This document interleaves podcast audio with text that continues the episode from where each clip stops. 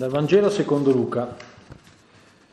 Disse ai suoi discepoli, è inevitabile che vengano scandali, ma guai a colui a causa del quale vengono. È meglio per lui che gli venga messa al collo una macina da mulino e sia gettato nel mare, piuttosto che scandalizzare uno di questi piccoli. State attenti a voi stessi. Se il tuo fratello commetterà una colpa, rimproveralo. Ma se si pentirà, perdonagli. E se commetterà una colpa sette volte al giorno contro di te, e sette volte ritornerà a te dicendo sono pentito, tu gli perdonerai.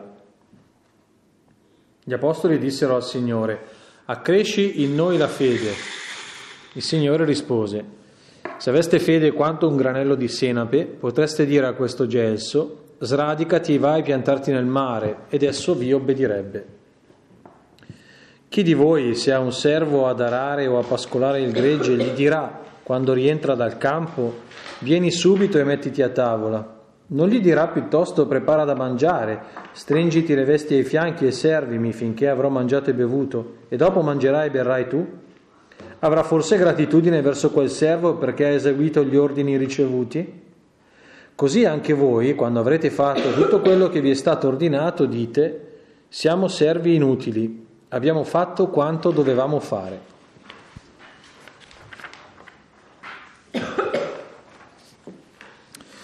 Abbiamo facendo eh, il solito piccolo esercizio di contestualizzazione del, del brano che commentiamo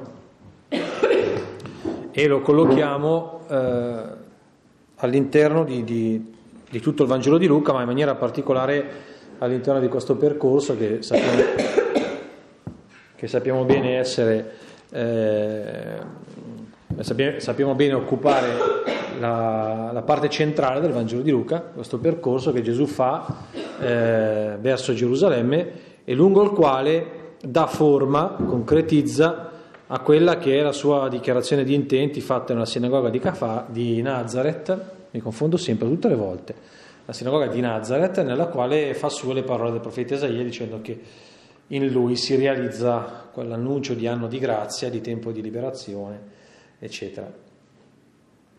In questo lungo viaggio c'è una sezione particolare che occupa eh, due capitoli e qualche versetto, tre capitoli e qualche versetto, e sono i capitoli 14, 15, 16 e i primi versetti del capitolo 17, i primi 10, quelli che abbiamo, che abbiamo letto, e in questa grande sezione c'è una raccolta di insegnamenti sono anche alcuni, eh, anche alcuni gesti miracolosi che Gesù compie, ma sono principalmente una lunga serie di insegnamenti rivolti a varie categorie di persone, rivolti principalmente ai discepoli e apostoli come sottogruppo, eh, agli scribi farisei e alla folla che lo segue.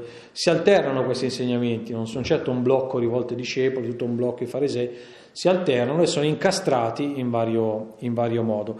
E, sono, e toccano diverse, diverse tematiche, ad esempio a scribi e farisei Gesù riserva insegnamenti che riguardano il sabato, è lecito o no guarire in giorno di sabato, eh, insegnamenti che riguardano la ricerca dei primi posti alla quale loro sembravano particolarmente attaccati e interessati, insegnamenti circa la cura da avere nei confronti dei poveri e la particolare accoglienza che loro va riservata, la necessità di accogliere l'invito al regno come si accoglie l'invito a un banchetto importante, poi a loro rivolge le parabole della misericordia, quelle famose che conosciamo, eh, il figlio del prodigo, la dramma perduta, la pecora smarrita, e poi ancora un richiamo circa eh, la loro abitudine a ritenersi, a ritenersi, giusti agli occhi di Dio, eh, mentre invece si rendevano protagonisti di un'ipocrisia eh, davvero deprecabile.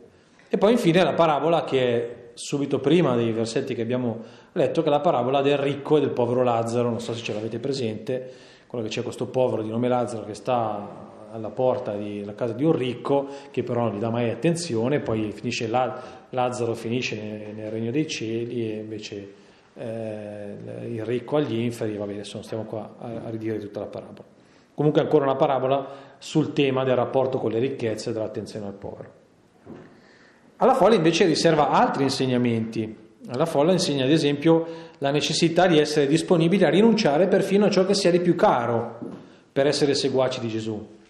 No? Chi ama suo padre e sua madre più di me non è degno di me. Fate bene i calcoli, come quando si calcola per costruire una torre o quando, come quando si fa la conta di un esercito prima di andare in guerra. Fate bene i calcoli se volete venire dietro a me, perché venire dietro a me costa. Ci sono delle cose da lasciare, ci sono delle cose a cui rinunciare, c'è un prezzo per la mia sequela, come per ogni scelta bisognerebbe dire per la verità. No? Ai discepoli altri, altri insegnamenti ancora. A loro racconta la, parabola dell'amministratore scaltro, avete presente? Quello che aveva fatto un po' il furbo e viene cacciato dal padrone, allora va e cambia no? eh, le, i, i, i, crediti che i suoi eh, de, che i debitori nei confronti del suo padrone avevano, gli fa lo sconto di modo che poi possano, possa andare da loro a chiedergli aiuto e viene lodato come amministratore scatto. Non so se avete presente quella parabola lì. Poi ai suoi discepoli spiega la necessità e l'importanza del buon uso delle ricchezze e poi aggiunge a questi insegnamenti quelli che abbiamo letto prima. Insegnamenti circa il tema degli scandali, il tema del perdono, il tema della fede e il tema del servizio reciproco, quelli che abbiamo letto. Perché ci ho tenuto a, a, rileggervi il quadro degli insegnamenti che fa, facendovi notare come a categorie diverse di persone riserva insegnamenti differenti no? e non rivolge le stesse parole sempre a tutti, ma riserva insegnamenti specifici a persone differenti. E si vede molto bene questa cosa, se leggete di fila questi tre capitoli, vi accorgete che si nota con, con, molta chiarezza questa caratteristica dell'insegnamento di Gesù e lo trovo molto interessante questa cosa. Mi sembrava importante sottolinearlo anche per, per collocare bene i versetti che leggiamo dentro la prospettiva con la quale sono stati eh, scritti dall'Evangelista. È interessante dunque notare questa specificità dell'insegnamento di Gesù rispetto al destinatario. Non significa che certi contenuti evangelici siano riservati esclusivamente ad alcuni e ad altri no. Cioè non è che quello che insegna scribi e farisei non vale per gli altri, eh? Attenzione, non è questo il senso. Però questa modalità di insegnamento lascia intuire che come il Vangelo sia capace di interpellare diversamente le diverse situazioni esistenziali, però le sa interpellare tutte. E a tutte ha una parola che non è una parola generica, è una parola specifica, è un tu quello del Vangelo che ti si rivolge, capisci? Cioè non è un discorso generale nel quale uno poi in un modo o nell'altro si può ritrovare, no? Il modo con cui Gesù si poneva nei confronti delle persone, in relazione con le categorie diverse di persone, aveva sempre questa caratteristica di individuare la persona e la sua situazione. E quindi di offrire un annuncio, un insegnamento che li portasse dentro la logica del regno di Dio, dentro la logica del Vangelo, ma in modo pedagogico, propedeutico rispetto alla situazione in cui si trovavano. Vuol dire che gli offriva il passo buono da fare, quello che era necessario a loro, ma anche che potevano fare. L'una e l'altra cosa. È chiaro questo? È inutile che io rivolgo a uno che non ha più nulla da offrire perché ha già fatto come la vedova, la famosa vedova del Tempio che ha gettato anche gli ultimi due spiccioli, vado a dirgli, ah tu per entrare negli dei cieli devi da, dare, vendi tutto quello che hai darlo ai poveri e poi dice cosa vendo? Mi è rimasto quello che ho addosso e basta. L'unica cosa che mi resta da fare è prendere la mia vita e metterla nelle tue mani, questo sì posso farlo, ma quell'altro l'ho già fatto, non ce l'ho più. Qual è il passo che può dire a me, no? Molto interessante questa caratteristica dei Vangeli. No, molto bella. Dobbiamo stare attenti a non farla diventare una in, eh, individualizzazione del cammino.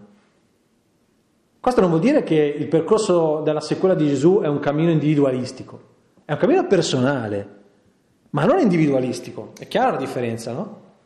Vuol dire che il cammino riguarda me, io non cammino con le sue gambe, cammino con le mie, faccio i miei passi. No? Ma questo non, non significa che lo faccio in assoluta solitudine. Il fatto che ci sia una parola specifica che mi tocca, che tocca a me in maniera particolare, il fatto che quando ascolto il Vangelo io risuono in maniera differente da come risuona lui, da come risuona lei, non fa di me eh, un solitario del cammino, il cavaliere solitario del Vangelo, il contrario. Proprio perché è una parola che interpella molti, i molti sono raccolti da una parola. Capite dove sta la radice della comunione evangelica. È in questo che sta, eh? Non sta nel fatto che andiamo d'accordo, eh? È per questo che si può camminare dentro il Vangelo anche senza andare d'accordo. O, no, diciamola un po' meglio, anche senza avere sempre le stesse opinioni o le stesse sensibilità o, o, o senza per forza dover andare tutti alle stesse velocità o percorrendo gli stessi sentieri. È chiaro questo? Che cos'è che ci tiene insieme? Quell'uno che pronuncia, che pronuncia una parola evangelica unica che trova tante determinazioni diverse. Guardate che è importantissimo avere presente, dopo vedrete come sarà importante per capire, per capire il senso della correzione fraterna, che commenteremo dopo. Ricordatevi questa cosa che vi sto spiegando, perché è importante per capire che cos'è quella, quella, quella correzione, quel rimprovera a tuo fratello quando pecca. È molto bella questa. Inoltre collocato all'interno del viaggio verso Gerusalemme, cioè dell'impegno da parte di Gesù di percorrere fino in fondo il sentiero della rivelazione del volto buono del Padre, ricordate che l'abbiamo spiegato così il viaggio a Gerusalemme, eh? ecco il percorso che Gesù intraprende per andare fino in fondo nella sua volontà, che, eh, nella sua volontà che il volto del Padre buono sia conosciuto da tutti, perfino da quelli che vogliono cancellarlo. E questo è il senso del viaggio e l'intenzione con cui Gesù lo fa, collocato dentro questa intenzione, questa diversificazione del messaggio, a ai farisei una cosa, ai discepoli l'altra, alla folla l'altro, mostra quanto la forza sanante e nutriente del Vangelo, sempre questi due aspetti, Gesù guarisce, insegna e nutre, hm? no?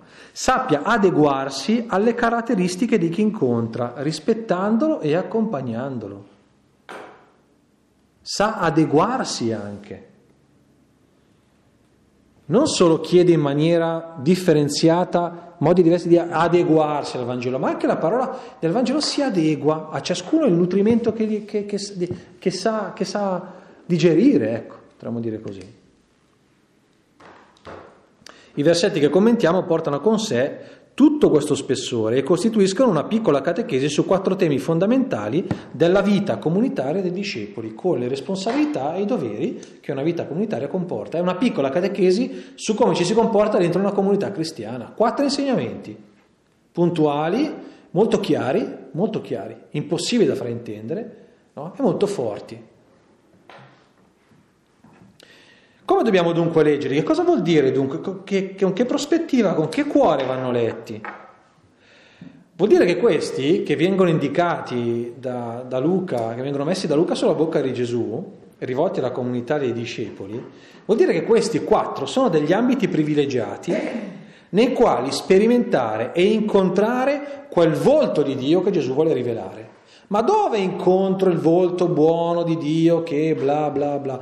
Questi quattro questi quattro, eh, quello, dello, quello, dello, scandalo e di come affrontarlo, come viverlo, come mi viene annunciata questa cosa, quello della, della richiesta di fede, eh, del tema della fede, quello del, del, tema del perdono e quello della, del servizio gratuito, sono ambiti nei quali poter fare esperienza, poter vedere, poter intuire, poter toccare con mano il volto di Dio che si rivela nelle dinamiche della comunità dei discepoli. In altre parole, una comunità di discepoli che incarna queste cose, incarna il volto del Padre. Mm? In seconda battuta, quindi non sono quattro indicazioni generiche, cioè, sono indicazioni vitali per una comunità cristiana. Se vieni meno a queste cose qui, viene meno la tua identità. Eh?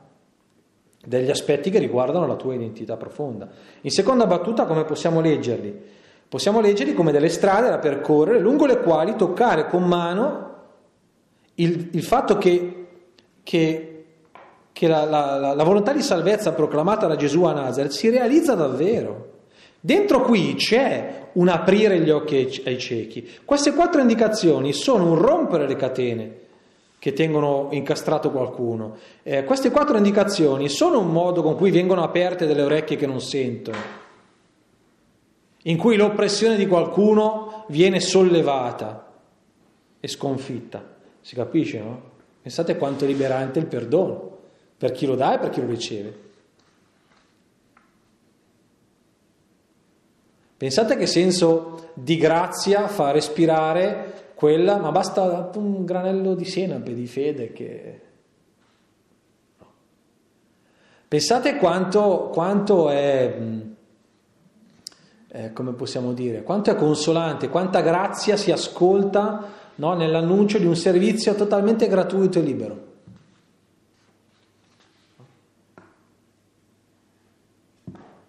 Ecco, dentro lì prende forma la volontà salvifica di Gesù. Infine, come delle modalità certe per dare concretezza dentro la comunità cristiana al mio essere discepolo. Se devo assomigliare a Gesù, se devo anch'io incarnare, come fare? Qua ci sono quattro ambiti.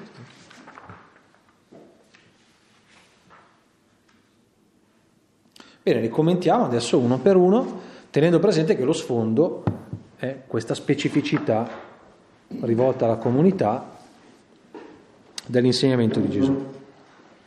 Disse ai suoi discepoli, è inevitabile che vengano scandali, ma guai a colui a causa del quale vengono. È meglio per lui che gli venga messa al collo una macina da mulino e sia gettato nel mare piuttosto che scandalizzare uno di questi piccoli. State attenti a voi stessi. Cos'è questo scandalo? Etimologicamente lo, sca- lo scandalo era lo scatto della trappola quello era lo scandalo. Poi è diventato la trappola, poi è diventato il trabocchetto, poi è diventato qualcosa che fa cadere, poi è diventato un ostacolo al cammino degli altri. No?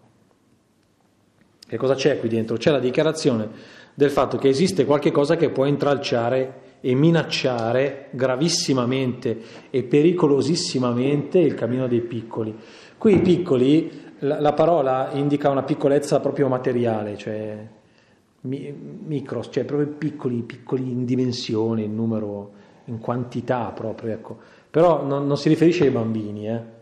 Eh, qui il riferimento è ai, ai, discepoli, a quei membri della comunità dei discepoli. Ricordate che il contesto è, quello, è, un contesto comunitario, come dicevo prima, quindi bisogna guardare all'interno della comunità cristiana. Chi, eh, chi sono questi piccoli della comunità cristiana? Sono quelle persone che hanno una fede fragile, forse possono essere all'inizio del cammino, forse possono avere delle caratteristiche umane di particolare fragilità, forse hanno una, una storia che li rende non particolarmente perseveranti nelle loro scelte, cioè, sono tutti quelli che in una maniera o nell'altra devono essere un po' difesi dalle debolezze che portano con sé, in riferimento evidentemente al cammino di fede, all'appartenenza alla comunità, alla sequela di Gesù, eccetera. Non si dice che cosa siano eh, questi scandali, eh, non, non, non, si precisa, però si può immaginare all'interno del Vangelo che, che cosa possono essere. Eh, certamente sono tutti quei comportamenti che si allontanano dal Vangelo, quindi che contraddicono l'insegnamento di Gesù e che in un modo o nell'altro possono spingere anche altri a fare altrettanto o perché li demotiva o perché in qualche maniera li convince che quella è la strada giusta, potremmo dire così. Per fare qualche esempio concreto, la parabola del ricco e, del povero Lazzaro che è stata narrata nei versetti precedenti risuona nell'orecchio di chi legge di fila il Vangelo, no? per cui l'immediato pensiero è anche a quello, un uso scandaloso della ricchezza, no? che crea ingiustizie, che spacca. Pensate anche dentro la Chiesa le classiche, no, il classico scandalo che, provo, che, provoca un uomo di Chiesa che conduce una vita lussuosissima e non si cura dei poveri, semplicemente. Pensate allo scandalo che crea quella cosa lì. È una delle cose che fa arrabbiare più in assoluto la gente. Magari a un uomo di Chiesa si perdona che, che ne so, abbia avuto qualche caduta nella custodia del suo celibato, ma ma quando uno è avido e attaccato al denaro non glielo perdona nessuno. È una cosa che scandalizza moltissimo questo. Eh, forse perché si capisce che magari la carne un po' di debolezza può averla, ma il rispetto del povero è veramente una cosa che ci ferisce. La mancanza di rispetto del povero è una cosa che veramente ci, ci ferisce. Però metteteli dentro anche eh, non so, le ipocrisie, quando ti accorgi che uno ha una doppia vita, no? Eh, quella classica frase che dopo diciamo condiamo via dicendo oh, quella è una scusa per non venire in chiesa, però che tante volte ci viene detta sì, io vado in chiesa, però quelli che si, che si professano cristiani, porca miseria, tu ti accorgi che il loro modo di vivere in realtà è esattamente contrario a quello che insegnano, fanno un sacco di robe lì in parrocchia, però poi tu ti accorgi, li conosci personalmente, sono, mamma mia, cioè, ti, le ultime persone che vorresti vicino nella vita sono loro per come si comportano, per, per come sono e anche quello, qualche volta noi non snobbiamo e diciamo, diciamo che è una scusa per, per fare quel che vogliono, però non è poi così vero. Perché questi sono veri scandali, no? Come fa uno a sentire che c'è una bontà in quello che tu gli insegni se poi vede che tu sei il primo che non si fida di quello che, che dici di, di, di professare, no? Pensate agli abusi di potere di ogni genere, no? Pensate che quelle cose un po' stucchevoli che capitano alcune volte nelle comunità, no? Eh, non so, del tipo, ogni tanto si sentono, ah ma se quello lì non viene mai in chiesa, tu il matrimonio non glielo devi celebrare. Ah ma quello lì non, non viene mai a messa, allora non dovresti neanche dargli la comunione a Pasqua. Ah, quello lì non va mai in chiesa, allora perché devi battezzargli il figlio? Perché devi fargli fare il catechismo? Si sentono queste cose. No? C'è anche qualche mio confratello che queste cose qualche volta le fa. Questi sono abusi di potere, eh? sono abusi di potere, veri e propri. I sacramenti non appartengono ai ministri, i sacramenti appartengono alla Chiesa. Dopo è chiaro che bisogna preoccuparsi che chi li vive li, li viva in modo adeguato, consapevole, profondo e significativo, però non sono un potere. No? Pensate alle ruberie, tradimenti, doppie vite, mancanza di carità, sono tutte cose che in effetti hanno un po' questa, questa caratteristica, no? ti fanno, cioè dici ma perché? Ti, ti, fa proprio venire da dire così, ma perché? No? Ma perché? È l'impressione che rovinino qualcosa e fanno apparire meno bello il percorso evangelico. Ti fanno dubitare, ti mettono dentro un po' sospetto, ti fanno pensare che in fondo non è una parola così convincente, non è una parola così significativa, no? È un'esperienza che facilmente abbiamo provato sulla nostra pelle. Io l'ho provata, anche da prete, per la quale si resta profondamente amareggiati, smarriti e interiormente sfibrati. No? Interiormente sfibrati. A me è capitato anche di essere causa di questa cosa nei confronti di alcune persone. Io mi ricordo di non essere stato capace di stare vicino ad alcuni lutti, ad alcune famiglie in occasione di alcuni lutti, e poi ho capito che questa cosa ha causato in loro una ferita. Non l'avevo fatto per uh, sufficienza, sì, per sufficienza. Non ero stato sufficientemente attento, non avevo capito l'importanza. Eh, e poi dopo un po' di tempo ho capito che avevo fatto loro del male e, e questa cosa li aveva messi in difficoltà perché, perché, per loro la mia presenza, ma non la mia presenza in quanto io cristiano, ma in quanto, in quanto eh, don cristiano, era importante per loro. E questo li ha messi in difficoltà, no? l'ho provata anche su di me questa cosa, no? e credo che, una cosa, sia una cosa che, che, che, si, che capiti, eh? e ci si trova senza motivazioni, carichi di dubbi e domande, con la sensazione che sia tutto un inganno e non valga più la pena di proseguire il cammino. Lo scandalo eh, viene qui descritto, questo tipo di scandalo, come una rovina gravissima che va evitata ad ogni costo, che è una cosa che causa solo di dolori e sofferenze, che è una morte vera e propria, sia per chi scandalizza quanto per chi è scandalizzato. E viene usata questa immagine spaventosa dell'annegamento no? per far percepire la gravità. Okay? L'immagine dell'annegamento viene usata come termine di paragone perché si comprenda quale gravità comporta lo scandalo. E valete in questi termini, andrebbe tradotto così quale meglio, è perfino preferibile che uno si uccida piuttosto che. Cioè non è che un invito a uccidersi, eh? capite bene. È, è un'iperbole, cioè è un paragone fortissimo per far capire la gravità di una cosa. È perfino preferibile che... È una, è una, cosa gravissima, enorme questa cosa dello scandalo, del far perdere la fede a un altro. Far perdere la fede è gravissima questa cosa. Va evitata a tutti i costi, bisogna fare qualsiasi cosa per evitarla. Tutto il possibile deve essere fatto per evitare questa cosa qua.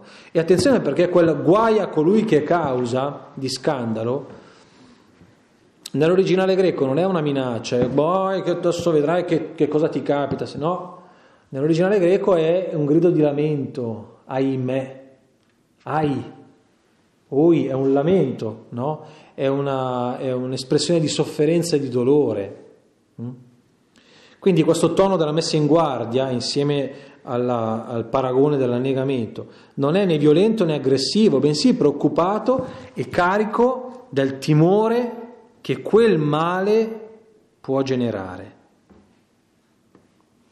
Qui è il grido di dolore, no? Ma, ma stai, dovete immaginare una madre che vede il figlio fare una cosa che sa che gli distruggerà la vita e dice ma no, ma no, ma cosa fai, ma cosa fai, ma cosa fai, che distruggi te e quelli che è vicino. Questo è il tono della, della messa in guardia, no? E va letta così. Quella raccomandazione finale, state attenti a voi stessi, è un invito ad avere grande cura delle proprie azioni e del proprio destino.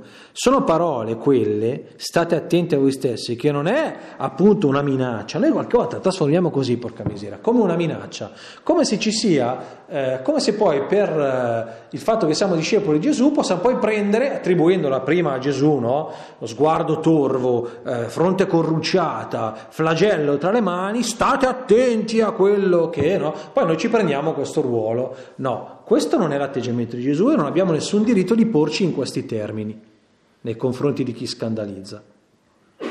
Quelle parole di Gesù sono parole che sono cariche di considerazione, di stima e d'amore per chi rischia di essere scandalizzato, ma anche per chi rischia di scandalizzare, anche per chi è, sca- è scandaloso.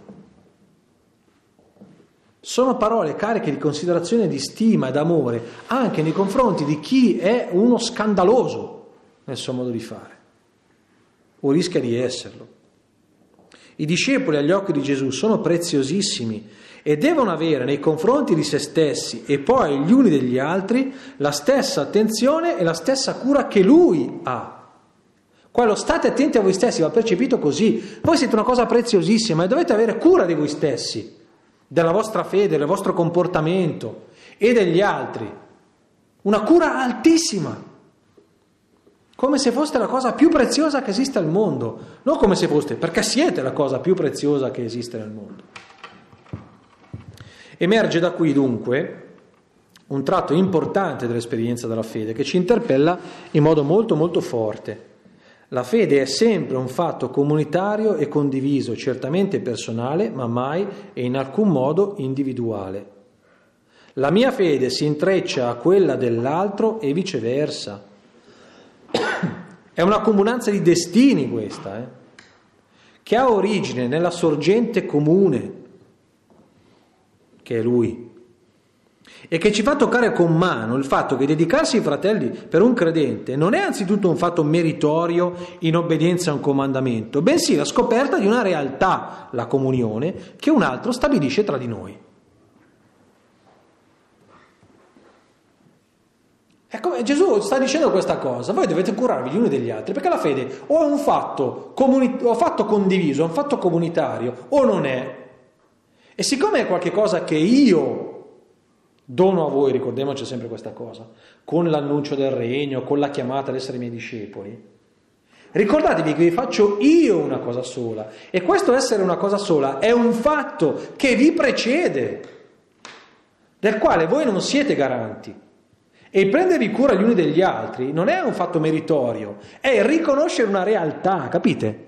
Dove sta la differenza? È riconoscere una realtà. Il fatto che io mi preoccupo della tua fede non è perché sono un bravo cristiano, no, che si prende cura anche della fede del fratello. Semplicemente sono quel che sono. Perché prendermi, cura della sua fede, preoccuparmi anche della sua fede, è occuparmi della mia fede. Perché non esiste se non in questi termini la fede cristiana. La fede condivisa e lo scandalo che io posso eh, comportare e la ferita alla fede che io posso po- eh, provocare con un comportamento peccaminoso grave, scandaloso, è una ferita alla mia fede, alla fede del fratello, alla fede di ognuno. Allora, questo atteggiamento di cura, noi dobbiamo veramente eh, stamparcelo nei cuori questa cosa, che quando noi ci prendiamo cura degli altri, noi dal punto di vista del Vangelo non facciamo nulla di straordinario. Nulla di straordinario. Smettiamola di considerarci straordinari se ci occupiamo del bene dei fratelli. Quando noi ci occupiamo del bene nostro dei fratelli, siamo solo ciò che siamo chiamati ad essere. Non vi suona nelle orecchie la parabola che conclude il brano che abbiamo letto? Quando avete fatto tutto quello che dovete fare, dite, siamo servi. Cioè quello che facciamo fa parte di quel che siamo. Il prenderci cura gli uni degli altri fa parte di quel che siamo. Prenderci cura gli uni degli altri è la nostra identità. È quando noi non facciamo questa cosa che veniamo meno a quel che siamo. Quando noi non facciamo questa cosa, scandalizziamo, spacchiamo un percorso, che è un percorso comune. Capite che prospettiva ho letta questa cosa? Molto bella, eh? molto bella, molto profonda. Non si tratta semplicemente di non urtare le sensibilità degli altri, è, è più profondo, eh? È più profondo. Poi sì, concretamente vuol dire anche quello, no? Uno si dice, ma poi in soldoni, che cosa vuol dire? Vuol dire quello, che devo stare attento col mio comportamento a non far del male. No? Ma, eh, ma lo strato profondo di questa raccomandazione qual è? Questo, eh? E dobbiamo averlo presente, altrimenti, altrimenti torniamo a quel discorso che facevo prima messa, torniamo al volontarismo, devo impegnarmi a, a, a, non, non, non da, a non essere un problema per gli altri. Ma in virtù di cosa lo faccio?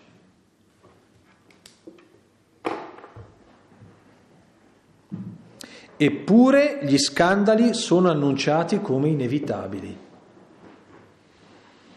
È inaccettabile che non avvengano, è inevitabile che, che, avven- è inevitabile che avvengano. Letteralmente la, la, eh, il greco originale dice così, è inaccettabile che non avvengano. Cosa dice inaccettabile che non avvengano? E in termini, nella, nel, nel rivolto positivo è accettiamo che avvengano. È da accettare che avvengano gli scandali. È una cosa da avere in considerazione, sì, gli scandali capitano. È come dire che va accettato il loro accadere, per quanto si tratti di qualcosa, si tratti di qualcosa di estremamente drammatico e mortale. Ma quindi intuiamo, se crediamo alla Pasqua, alla vita che supera la morte, intuiamo che c'è qualcosa che fa sì che lo scandalo non sia l'ultima parola. Capiamo che l'esito dello scandalo non può essere buttarsi nel mare con la pietra al collo, c'è una via d'uscita. Capiamo che davvero, intuiamo che davvero quella è un'iperbole. Il Vangelo va letto tutto insieme. Eh. Ricordatevi, lo dico sempre, tutte le volte lo ripeto, in tutte le lezioni che facciamo, la Pasqua va tenuta sempre saldamente in mano e con quella va letto il Vangelo. Allora vuol dire che c'è una via d'uscita questa cosa qua. C'è da aspettarsi che l'azione potente di Dio sia ben superiore del pur grande male degli scandali. Ci deve essere qualcosa capace di porvi rimedio. Oh, interessante questa cosa, l'ho buttata lì nel finale, interessante notare che Gesù è stato occasione di scandalo. interessante, eh? Ha scandalizzato, scrive i farisei. Il suo comportamento scandalizzava. C'è anche uno scandalo buono, eh? Eh, da ricordare, tenere presente, no? perché sennò non si legge, dopo si rischia di estremizzare, no, ma io non devo scandalizzare gli altri, allora no, allora devo stare attento perché se esagero con l'aiutare i poveri, poi magari qualcun altro si mette in soggezione o resta scandalizzato dalle mie posizioni troppo estremiste. C'è uno scandalo buono. Anche il Vangelo scandalizza. Eh, il Vangelo scandalizza amare i nemici è una cosa scandalosa, no? Cioè una cosa che mi crea, cioè quando la sento tu, mi fa inciampare, cioè mi fa sobbalzare, no? Secondo insegnamento, se tuo fratello commetterà una colpa, rimproveralo, ma se si pentirà, tu perdonagli. E se commetterà una colpa sette volte al giorno contro di te sette volte tornerà a te dicendo sono pentito, tu gli perdonerai. Il riferimento al fratello come soggetto della colpa e oggetto del perdono colloca questa disciplina della riconciliazione dentro la vita della comunità. In questi versetti infatti poi hanno trovato origine le discipline penitenziali che si sono sviluppate poi nei primi secoli, eh, quelle per le quali si era cominciato a, a, discutere, ma quelli che a causa delle persecuzioni eh, hanno abbandonato la fede, hanno rinnegato il Vangelo, come facciamo a riammetterli alla piena comunione con la comunità cristiana, non si capiva come fare e poi hanno pescato dal Vangelo. hanno pescato dal Vangelo dove c'è, no? dove c'è un'indicazione precisa. No? Se uno commette una colpa, rimprovalo, rimproveralo se si pente, perdonagli. E se lo fa contro di te sette volte al giorno o 70 volte sette, il concetto è lo stesso, no? E per tutte le volte tornerà da te dicendo sono pentito, tu perdonagli. Più semplice di così. Pec- eh, colpa, rimprovero, pentimento, perdono. Vedete che c'è una prassi penitenziale È importante aver presente e notare che tra l'errore commesso e il perdono sta il richiamo che, sta il richiamo che conduca al pentimento, anzi letteralmente sul testo alla conversione. Alla conversione che ricordiamoci sempre è un cambiamento di direzione. Il senso della conversione è questo, il cambiamento di direzione. Se uniamo questa idea della necessità di questo cambiamento di direzione, al fatto che la colpa, letteralmente qui è descritta come un mancare il bersaglio, hm? questa colpa, è, è, la parola vuol dire mancare il bersaglio, no? Queste due cose ci lasciano intendere che il rimprovero deve avere, qui mi sono incasinato con i congiuntivi, poi lo correggerò, qui eh, ci lascia intendere che il rimprovero deve avere un carattere di riorientamento del fratello. E guardate, questa cosa è di una bellezza straordinaria. Occorre tornare a puntare entrambi al giusto centro. È come se uno a un certo punto, mentre camminavamo nella stessa direzione, a un certo punto ha cominciato a, a, a tirare un po' a destra, come la macchina quando va fuori convergenza. E, e tu, mentre puntini lo sguardo di là, vedi il fratello che va da un'altra parte, dici, oh, di là, eh, va che stiamo andando di là e vedi che quello punta da un'altra parte, allora gli corri dietro, lo prendi, lo rigiri, ti rigiri insieme a lui verso la direzione giusta. E nel momento in cui lui riconosce che, ah sì è vero, era quella la direzione, stavo andando fuori strada, insieme si ritorna a camminare per quella strada. Guardate che questa immagine della riconciliazione è un'immagine bellissima che ci toglie tutte quelle eh, piccole o grandi tentazioni di arroganza, presunzione e superiorità che proviamo ogni volta che vediamo che un altro sta sbagliando e noi lo vogliamo correggere. No, cioè non c'è niente di superiorità, state camminando tutte e due verso la stessa direzione. E lui è andato un po' fuori convergenza, ma ricordati che dovete che la strada sia tracciata, che la direzione sia un altro a chiamarla e a indicarla, no? Perché è sempre la meta che indica la direzione che chiama, che chiama, no? Non è un tuo merito, è un altro, eh? Allora tu devi semplicemente riorientarti insieme a tuo fratello verso la direzione giusta. Questa è un'immagine molto bella della correzione fraterna, che poggia anzitutto sull'esistenza e la stabilità di un fuoco, un focus verso cui tendere, che chiama ciascuno senza essere esclusiva né appannaggio di alcuno. Nessuno può pensare di possedere quel centro, né di farne un proprio strumento di potere o un elemento di discrimine tra le persone. Nel momento in cui tu prendi tuo fratello e gli raddrizzi un po' la, la testa che si era po' piegata da una parte, ti rendi conto insieme a lui che sei ancora lontano da quel centro. Tu e lui. Tutte e due siete ancora lontani. Lui, per carità, oltretutto stava prendendo una direzione sbagliata, ma è chiaro cosa voglio dire. Sentite che spessore di umiltà c'è in questa modalità di correggere, no? Mica io ho la verità, so qual è la cosa giusta e vengo, no? come sentiamo di frequente ultimamente, no? leggiamo su certi blog cattolici, no? noi abbiamo la verità e correggiamo gli errori del mondo. Tu non correggi un corno, tu chiami tuo fratello, e ti ricordi insieme a lui qual è la direzione da percorrere insieme.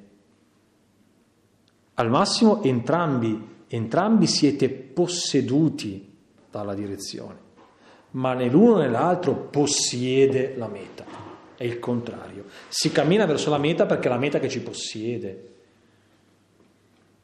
ci attrae, ci chiama, ci... Eh? Guardate che è, è, è una, una prospettiva bellissima questa di correzione. Il rimprovero è dunque un aiuto al corretto puntamento dell'agire del proprio fratello, che semplicemente ha cercato la cosa sbagliata. Non può che essere dunque un'operazione carica di umiltà, di delicatezza, di premura, di stima e di fiducia. Un gesto nel quale c'è anzitutto la fiducia nella potenzialità dell'altro di fare centro insieme a te e la distinzione chiara tra l'azione sbagliata che ha fatto e colui che l'ha compiuta. È sbagliata la direzione, ma non è che sei te sbagliato, è sbagliata la direzione. Te sei giusto per camminare, ma come girano le gambe? Solo che la strada era un po'... No? Questo modo di correggere nasce da quella consapevolezza che c'è un, un centro verso il quale si tende insieme e che ci chiama riconoscendo in ciascuno di noi la possibilità di fare il percorso. E allora la correzione deve ribadire questo, deve far sentire questo all'altro. Quando noi nelle nostre, nelle nostre bozzate quotidiane diciamo che ci perdoniamo l'un con l'altro, guardate quella roba lì deve essere il ritorno comune a un valore, sapete. Quando io perdono l'altro che mi ha fatto girare le scatole, quella cosa lì è il ritorno comune insieme a un valore.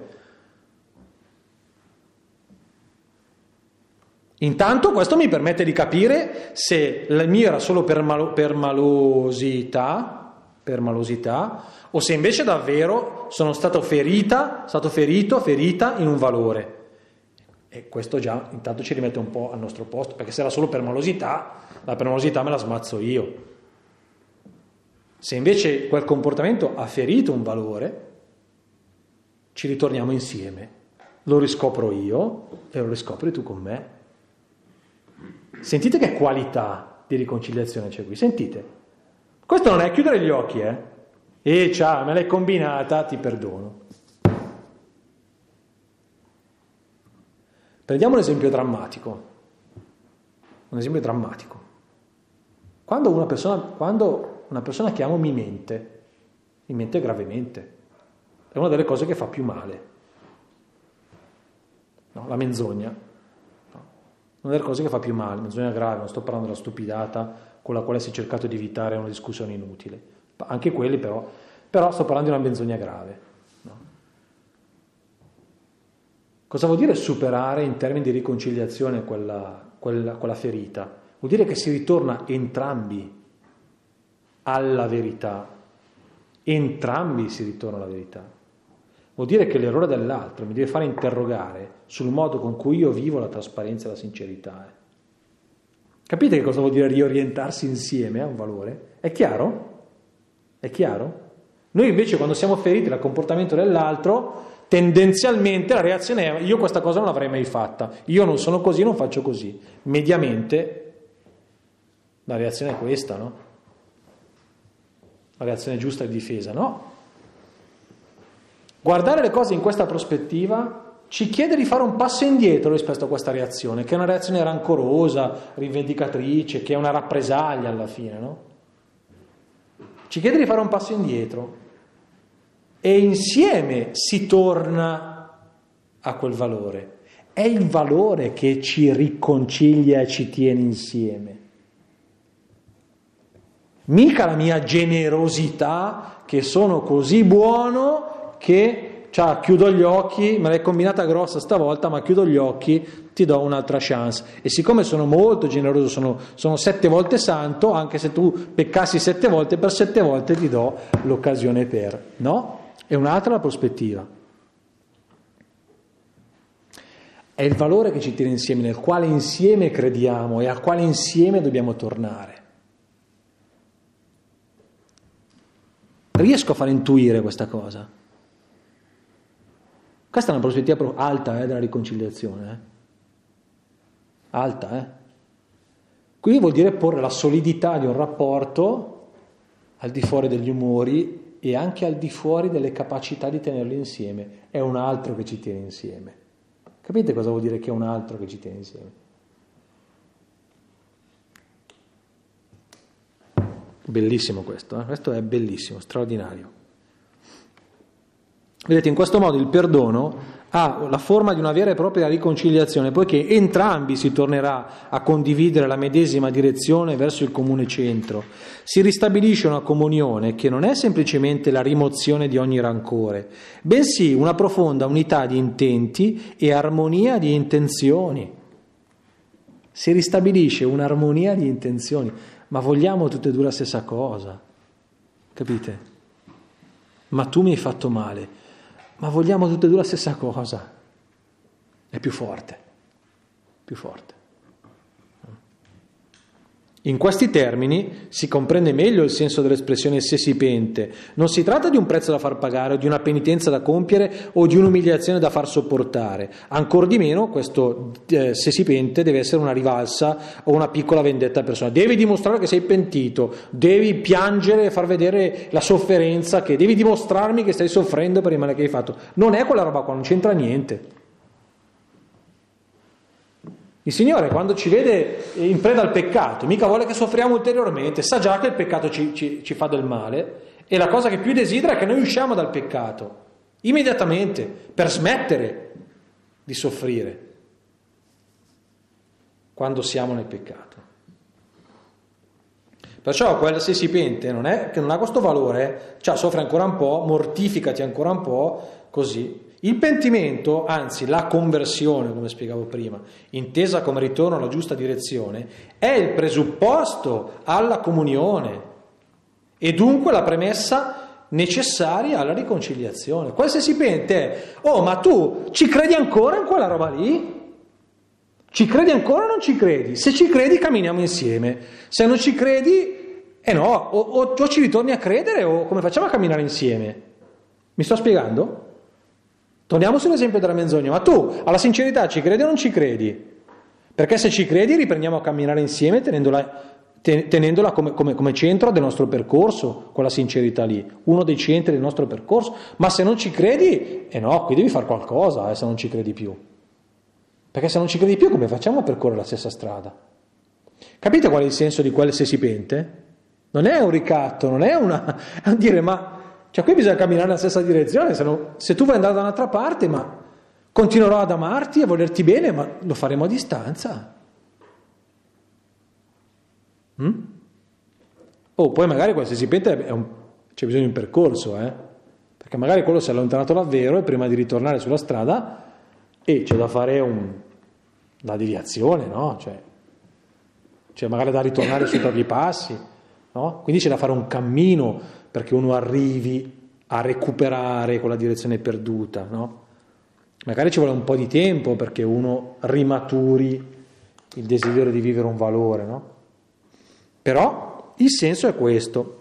Questa prospettiva è importante tanto quando il male è fatto in senso generico, se tuo fratello pecca, ma lo è ancora di più quando è personale, se commetterà una colpa contro di te e magari ripetutamente sette volte. Perché questa prospettiva così ci permette di prendere le distanze da noi stessi e di disinnescare alla base il rancore che immediatamente sorge quando siamo personalmente colpiti. Ma la cosa che tu più hai colpito, più che me, è quel valore lì. Se tu metti in discussione il valore, capite che andare sul valore mi aiuta un po' a digerire quel rancore, sposta l'attenzione da me. Non sono mica sempre lì a guardarmi la ferita sul ditino che mi fa tanto male. Ma lo sguardo si sposta dall'altra parte. Si elabora anche così, eh? Ricordarci che il male commesso in una direzione sbagliata, perfino quando è voluto e deliberato, è un passaggio che ci consente di avviare immediatamente il processo di guarigione di noi stessi e quando è possibile, quando è possibile, del rapporto. Oltretutto ci consente di far diventare il male subito un'occasione per ribadire anche a noi stessi qual è il bersaglio giusto. Laddove non dovesse avvenire il riconoscimento della colpa e la conversione, cioè se non si pente, se non vuole fare, uh, uh, uh, tornare sui suoi passi, la misericordia assumerà la forma dell'attesa paziente e fiduciosa, carica di speranza e di preghiera perché il cuore dell'altro sia toccato. Mai però si deve venire meno al dovere di restare rivolti verso quel centro. Quindi questo si tradurrà in un atteggiamento, anche quando uno non si pente, che non può essere una presa di distanza dall'altro, non può, non può essere una presa di distanza, a meno che quella presa di distanza sia evidentemente utile alla conversione. Allontanatelo dalla comunità. È un gesto forte, ma perché prenda consapevolezza della portata di quello che sta facendo allora sì può essere utile, ma altrimenti la presa di distanza mai. E comunque l'allontanamento dalla comunità è sempre nell'attesa del suo ritorno, sempre con la preoccupazione che ritorni sui suoi passi. C'è dunque un rimedio e un argine al male causato dagli scandali peccaminosi. Eccolo qua il rimedio. Il perdono, eh? Perdono è il rimedio. Il rimedio di Dio è il rimedio nella comunità. Terzo insegnamento, poi l'ultimo non lo commentiamo ma mm, è proprio solo un accenno. Gli apostoli dissero al Signore, accresci noi la fede, il Signore rispose, se aveste fede quanto un granello di senape potreste dire a questo gesso sradicati e vai piantati nel mare ed esso vi obbedirebbe. Qui i discepoli chiedono proprio, letteralmente, un'aggiunta di fede aggiungici fede, dice il testo. Come se fosse una, so, una, una misura da colmare, cioè una, un tesoro da avere, una risorsa no, da mettere in gioco che man mano si, si, consuma, che più ne hai, più funziona, eh, più, boh, c'è una cosa così, non so, no? più benzina, più energia, una cosa di questo genere. Aggiungici fede, no? È una richiesta buona, eh? non è che... Però la, la, risposta di Gesù fa sorgere delle domande anche, anche, rispetto a questa richiesta. Ma che cosa vuol dire? Cosa avevano in mente? Cosa pensavano essere la fede? E, come, e come, che utilizzo pensavano di farne? Boh. La pochezza del granello di senape messa a confronto con la grandezza del sicomoro, il testo parla di un sicomoro, non di un gelso. E perché un sicomoro? Perché era una pianta che era ritenuta inestirpabile probabilmente per il tipo di radici che aveva, non so, eh, però era ritenuta una pianta inestirpabile, ecco perché viene utilizzata. No? Potreste dire a un sicomoro che è una pianta inestirpabile, sradicati e vai da un'altra parte, cioè potreste fare una cosa impossibile. Questo. Ma con una cosa che è un granellino, che oltretutto in confronto al sicomoro è una bella pianta, eh? non so se l'avete mai visto dal vivo, però è una bella pianta. E non c'è minimo paragone tra la grandezza del sicomoro e la piccolezza del grano di seme perché è come la polvere praticamente, poco più della polvere. In questo modo Gesù dice che la fede non va ad accumulo, cioè non va per quantità. Ma è interessante che Gesù dia questa idea dinamica della fede, no? Cioè la fede che sposta un'altra cosa. Interessante questa roba qua. Cioè non solo la fede ti muove, ma la fede muove anche qualcos'altro. In effetti la fede ti muove, eh, perché la fede è un'obbedienza a qualcosa che un altro ti dice e poi ti muove. Quando tu dici che, eh, che, che vivi un'esperienza di fede, concretamente questo si traduce in un movimento tuo. Azioni, opere, prese di posizione, scelte, decisioni, no?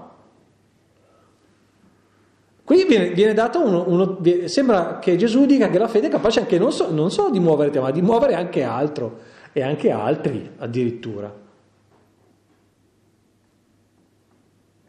Beh, questa è un'affermazione molto forte. Eh?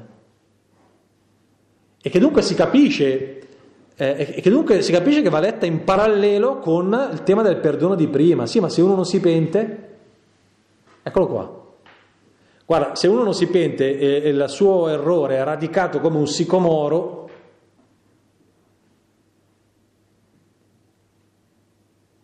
la tua fede potrà smuoverlo, la tua fede, non la sua fede, la tua fede. Vedete che la fede, ancora una volta, è una questione eh, condivisa, è un fatto comunitario. La mia fede è la fede dell'altro, la fede dell'altro è la mia fede. Per quello il paralitico è guarito per la fede dei quattro che lo portano da Gesù.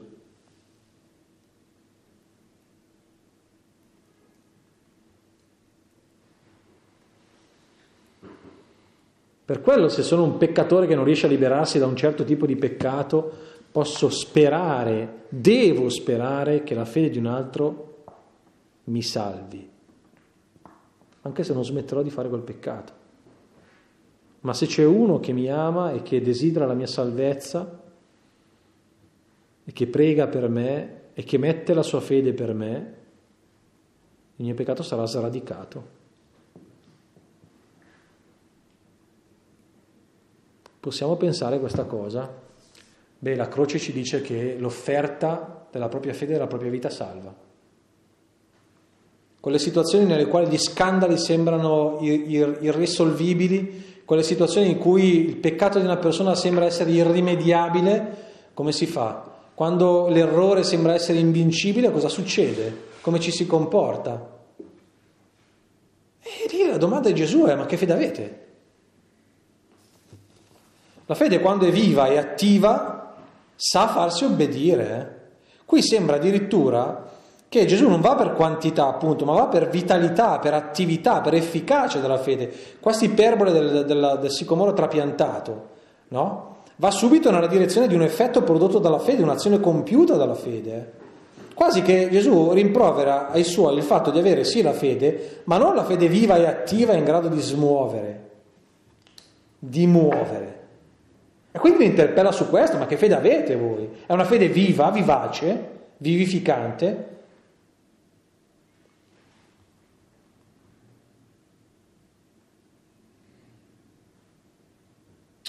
Cadiamo anche noi nell'errore di scambiare la crescita nella fede come un incremento costante di convinzioni, idee, risposte e contenuti. E io non ho tanta fede perché? Eh, perché quella cosa lì faccio fatica a credere, quell'altro non mi convince tanto, poi io quando mi fanno le domande io non so rispondere, poi mi vengono un sacco di dubbi, no?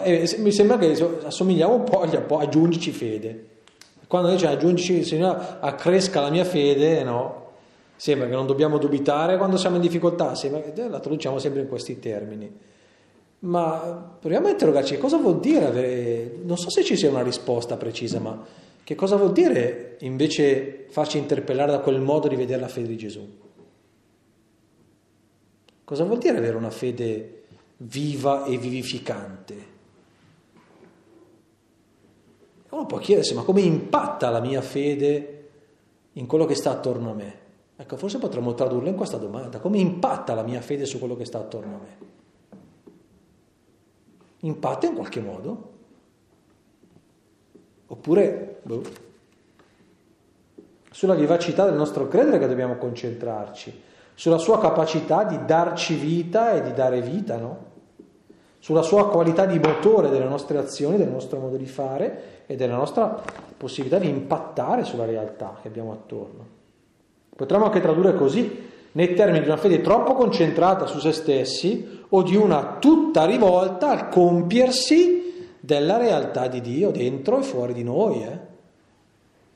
Cioè con la fede tutta concentrata su se stessa, no? che è lì preoccupata di aver fede no? e scacciare alcune cose brutte, poi di crescere nella fede, crescere nella devozione, che tu non capisci mai se quella roba lì è una roba che alla fine riguarda solo lui o se ha capito che è dentro una storia no? di fede tra quel tipo di fede lì e invece un'altra fede che invece è tutta proiettata al di fuori di sé, tutta concentrata sul compiere la volontà di Dio e sul compiersi della volontà di Dio. Forse la domanda potrebbe essere anche questa, ma su cosa sono concentrato nella mia vita di fede? Come vi ho detto, la, l'ultimo insegnamento, la parola dei servi, non lo commentiamo, ve l'ho messo lì per completezza di questo blocco di, di, insegnamenti, ma il centro evidente è quello della gratuità. Lì il concetto non è che i servi sono inutili, la traduzione è pessima, non, i servi non sono inutili, sono utilissimi i servi. E vuol dire essere servi senza pretese, punto. Cioè non è che uno fa una cosa da servo poi pretende, non, eh, no, cioè, ci sono delle cose che fanno parte del lavoro dei servi per le quali i servi non devono avere pretese, perché le pretese non, non, non, non gli competono, semplicemente.